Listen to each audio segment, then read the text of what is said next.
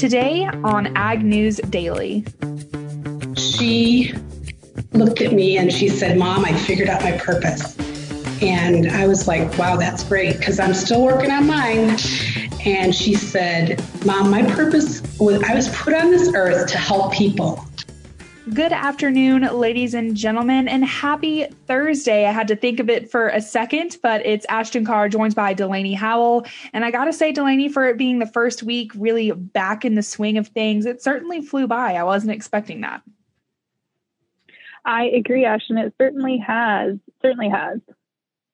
Well, Delaney, I want to just, I guess, go ahead and kick things off here talking about some news today. Not too much is going on, but I have an interesting story. At least to, you know, to me, it's interesting talking about the sorghum industry because it looks like there is some growth potential in the Midwest, specifically in Nebraska. The executive vice president of the Nebraska Grain Sorghum Board says there's growth potential for sorghum in the state and nationally.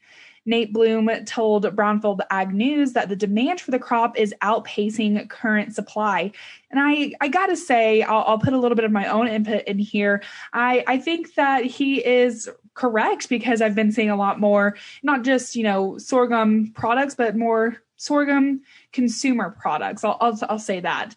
But continuing on here with the story, he also said that sorghum has a premium market in the US as a health product. Blum says the high demand for the crop and its hardiness in dry weather make it a great option for farmers to add to their crop rotations. Blum said that Nebraska is positioned to become a hub for the crop because of its geography, making it a central location for shipments around the U.S. Definitely something interesting to think about. And, you know, just going back to what he said about it being a premium market for U.S health products. I thought that was certainly interesting because I had not heard about sorghum being used in the health industry. I haven't either, actually, and I'm wondering. I don't know enough about sorghum production to know that it that it could or would be, you know, as large of a market as corn and soybeans. But you look at the products that they're used for. I mean, they're used for a lot of different things. Maybe not so much the health side of things, but maybe sorghum is our next cash crop. Who knows? I think they've got to develop the genetics to be able to grow it further north, but I don't know. That'd be an interesting uh, thing to dive a little deeper into. But I also have a very interesting, kind of strange story for today as we talk about African swine fever. Um, we've been talking a lot about Germany's outbreak, and so far it's not been, again, reported in any commercial settings, but they ran up to about 300 cases in wild boars. Now, the country's response to this, I think, is quite almost comical because to try and eradicate African swine fever, they are basically state authorities or uh, country authorities have erected miles of fencing. They've deployed tracking dogs, and here's the funny part: they've equipped local hunters and farmers with military grade night vision equipment, and are providing boards for every wild boar cat cadaver that is brought to authorities. Um, so I'm almost picturing Ashton like people out with their pitchforks on the hunt for wild boars. I know that's not really how it looks or w- will probably be amounted to, but it's a little comical to me. Uh, however, the not so comical piece for German producers is that along with these actions, the country is also prohibiting the harvesting and hunting of any crops within a 10 mile radius of any infected area, which is about 175,000 acres untouchable of farm ground if they find a wild boar in that area. You know, Delaney, that image in my head that that you just put in there, I have to say it is quite comical, like you said. But I, I guess I will applaud them for taking those intense measures. I would say. Yeah, they're very intense measures. I agree, but I, I, will they work? I don't know. Are they a little unorthodox? Absolutely. well, we will just have to wait and see how that goes, and hopefully, the African swine fever doesn't kick up too much more after those measures have been put in place. But I have some more bird flu news, and interestingly enough, it's not about the H5N8 strain that I have been talking so much about the H5N1 bird flu strain has come back. I can't remember off the top of my head, Delaney, when that when that outbreak was. Can you remind me? I know you know. Well, there was the one we saw back in like 2015. Are we talking about that one? Or are we talking about this year or last year? Yes, I was talking about the one in in 2015. That's the one I had on my mind because the past, you know, however many stories I've really shared have been about H5N8. But Africa has reported an outbreak of the H5N1 strain on a poultry farm. The outbreak occurred in the Thiès region of the east of the capital Dakar, and it has killed 58,000 birds in the 100,000 strong flock, with the remaining animals culled. So now that it has reached Africa, I'm definitely interested. Well, I say I'm that it has reached Africa. This is a totally different strain, but I'm interested to learn more about how, you know, these two strains are are going through I, I guess you would call this one an outbreak, you know, as well, even though this is the first reported outbreak that I have seen for the H5N1. But I, I just think it's so interesting. It is. And I think human diseases like COVID follow similar disease pathways uh, to this one. So I think there's a lot of similarities to draw there, Ashton, that's for sure. Absolutely, Delaney. You make a great point there. Well, let's see, Ashton. Besides talking markets, this, this other piece of news popped up on my timeline today, and that's looking at plant based meat alternatives. Something we continue to talk about here on the podcast, something that I continue to see more and more popping up on menus as I travel and not really travel right now, but have traveled in the past and uh, have gone out to eat, starting to go out to eat a little bit more with things reopening, but I've seen it on the menu more often than not. And it appears that it's going to be on the menu more often than not for folks in China. They are still the world's largest protein, more specifically meat consuming country, but plant alternatives apparently are gaining popularity despite the high prices for products like Beyond Meat and others the uh, nation or the country really has been looking for alternatives. I think uh, uh, this is me speculating here, but I'm guessing after their African swine fever outbreak, they were looking for ways to feed their folks. Plant based meat was an alternative to that, but Chinese con- consumers are more and more open to plant based meat products, which I think is uh, interesting, I guess, to say the least. Yeah, Delaney, I agree with you there that there's been a lot more of a market and a demand, I guess, for, you know, plant-based meat alternatives.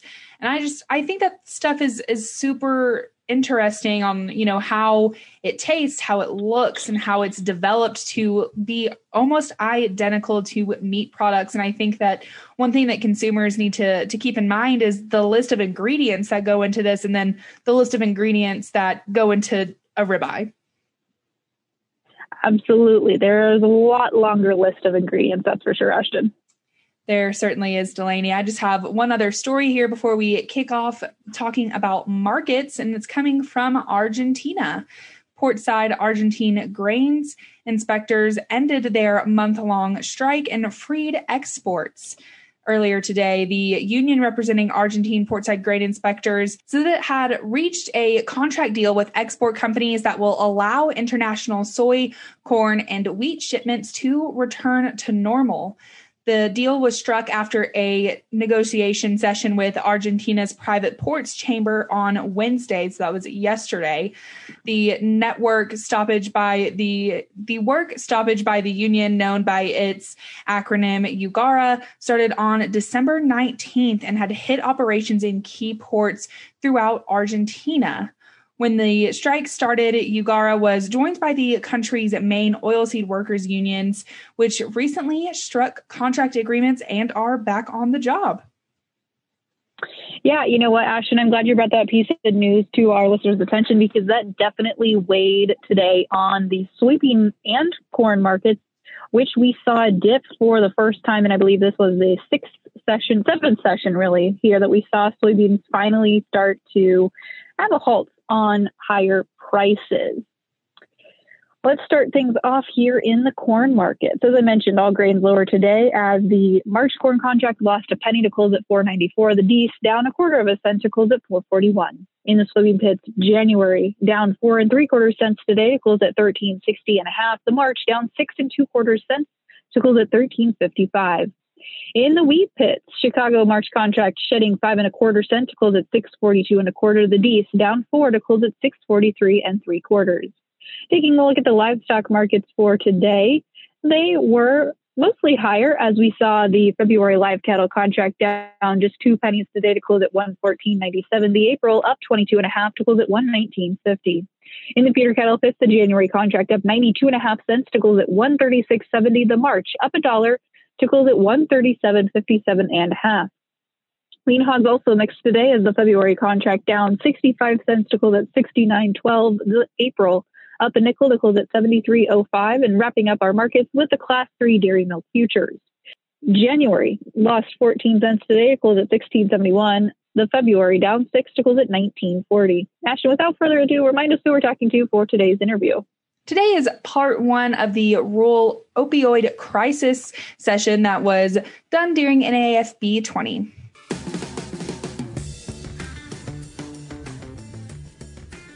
Let me introduce our speakers. Ray Atkinson is an accredited public relations professional with more than 20 years of experience in strategic communications. He served as the Director of Communications for the American Farm Bureau since July 2016. In this role, he developed strategic communications plans that help Farm Bureau achieve its policy and organizational objectives. Our other speaker today is Connie Gayor, who is originally from Chicago and was a city girl until she married a farmer. Connie is now the co-owner of Gayor Farms based in Monticello, Illinois. She and her husband John operate an expansive ag business specializing in corn and soybean production, Connie and John also enjoy raising a herd of Boer goats and maintaining a flock of chickens and various waterfowl. In addition to her ag duties, Gayor is also a proud mother of three children and founder of Marissa's Purpose Faith, Hope, and Love charity. Connie founded the charity after losing her 20 year old daughter, Marissa McDuff, in a 2016 to an accidental fentanyl overdose. Since then, Connie and her family have been educating, spreading awareness, and trying to help people struggling with drug or alcohol abuse. As part of her charitable efforts, she provides Narcan training and gives free Narcan to those in need. In her free time, Gayor loves to cook, bake, go for long walks, fish, and spend time with her family and paint with her youngest daughter, Julia. Let's welcome Ray and Connie. Thank you guys for being with us today. Thank you. Well, uh, to get us started here, uh, Connie, maybe share a little bit more of your story. Tell us how you got to where you're at today. So, Marissa was raised in a very healthy environment, and she was also involved in our church charities causes. She loved animals. She loved um, creating new creations. She loved to bake and cook, and she was a very caring and daring and adventurous person. She had a horse named Blake, and she loved to ride. She did 4 H. Um, she would barrel race, and she took first place uh, at the rodeo one year.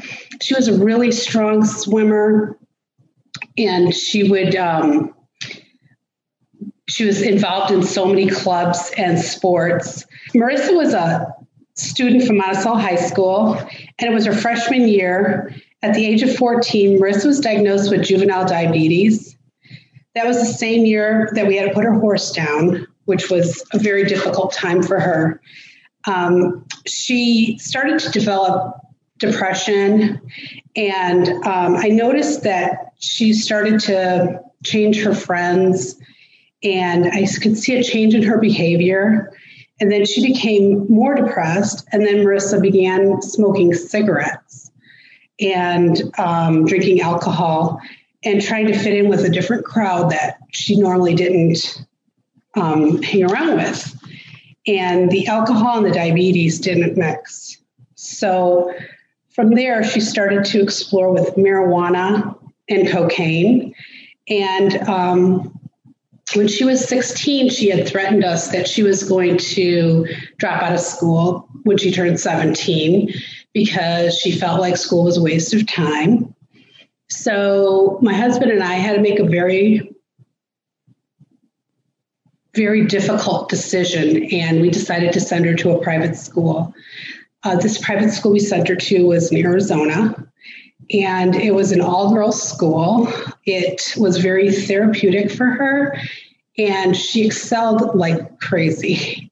She uh, was a straight A student and she got all straight A's. She graduated a year early from high school because she just had that will. Uh, this school was very therapeutic because they incorporated therapy to help them find themselves and also to give them the confidence and um, understand what they're going through. You know, different kids had different varieties of reasons for being there. And it was very helpful. Uh, when Marissa came home from school, she looked at me and she said, Mom, I figured out my purpose. And I was like, wow, that's great because I'm still working on mine. And she said, Mom, my purpose was I was put on this earth to help people. And I was like, wow, that's great because so many kids struggle with diabetes. And you would be great helping kids get through this. And she's like, no, mom, this is going to be way bigger. So who would have ever thought it would have turned into this? Um, when Marissa started uh, college, she was a year ahead of her peers. And um, she was doing great. But the group of friends that she found as she was going to college turned into a disaster because she was out one night with a gentleman that I've never even met, but she overdosed in his car while using fent- um, while using cocaine that was laced with fentanyl, and he did take her to the hospital. To all he did was drive through the parking lot. They've got him on film, and then he decided he wasn't going to go in. So he took her to a wooded area. He left her there, covered her, and she passed away on her own by herself there when I got the call that she had passed away, I had no idea what she had passed away from because she had diabetes and they didn't have a toxology report for 10 weeks. So once they told me that she passed away from overdose of cocaine fentanyl, I didn't even know what fentanyl was. So I had to do some research. And doing my research, I found out that fentanyl is actually 100 times stronger than heroin. And this is what they're lacing the street drugs with because it's a cheaper form of um, an opioid that they can put into like heroin or cocaine or even marijuana, they're putting it into right now.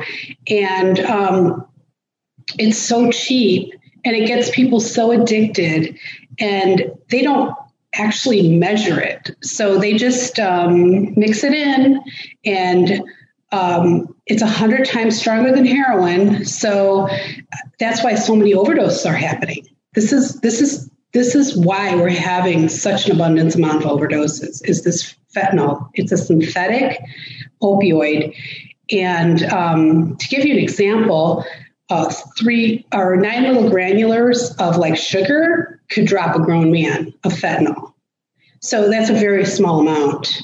They're also using carfentanil, which um, is even stronger. It's an elephant tranquilizer. And they're putting this in street drugs. And kids and people don't realize that this is what they're getting.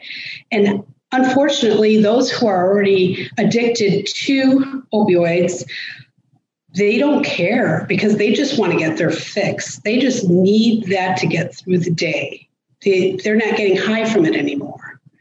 So, what I try to do now, after learning all of this, um, the only thing I can do is uh, live Marissa's purpose for her. So, education is, I think, the only way we're going to get through this. Um, education and prayer, because um, people don't realize what's being put into these drugs. And now they're um, vaping, and vaping is going to be the new carrier for these drugs. Is going to be the new way that they're going to be able to use these drugs because they're already making uh, vape pods with marijuana in them, with uh, um, different types of drugs already in the pods, so they're already starting to do this.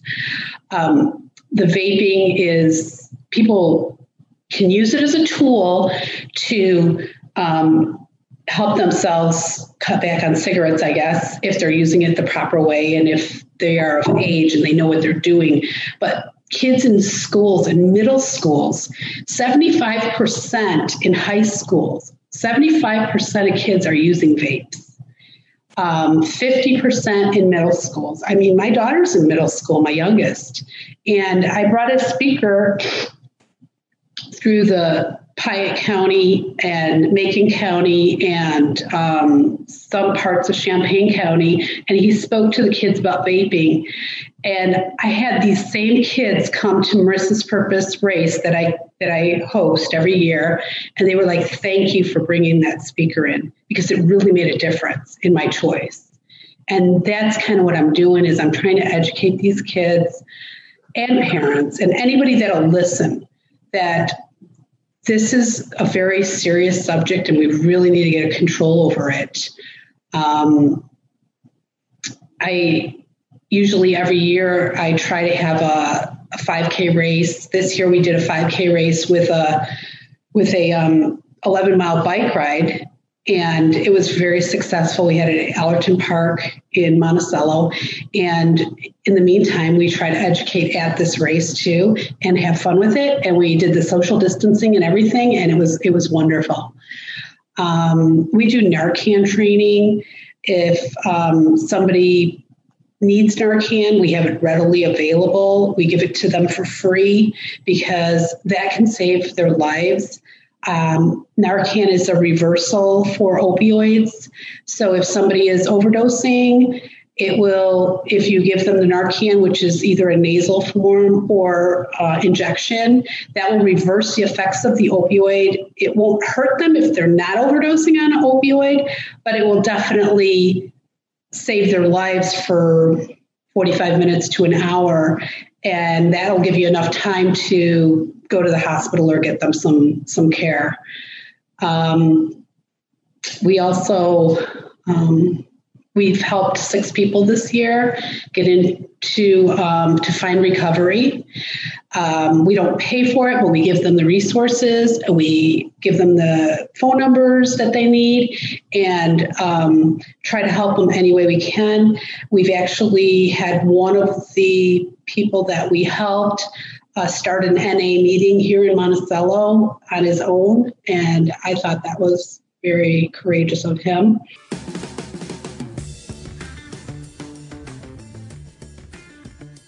Again, that is part one of our final episode featuring NAFB 20 content as we are saying goodbye to 2020. It's our, our final wrap up, I guess, of, of that conference. But hopefully, here in 2021, we will be able to do some more conferences and events in person.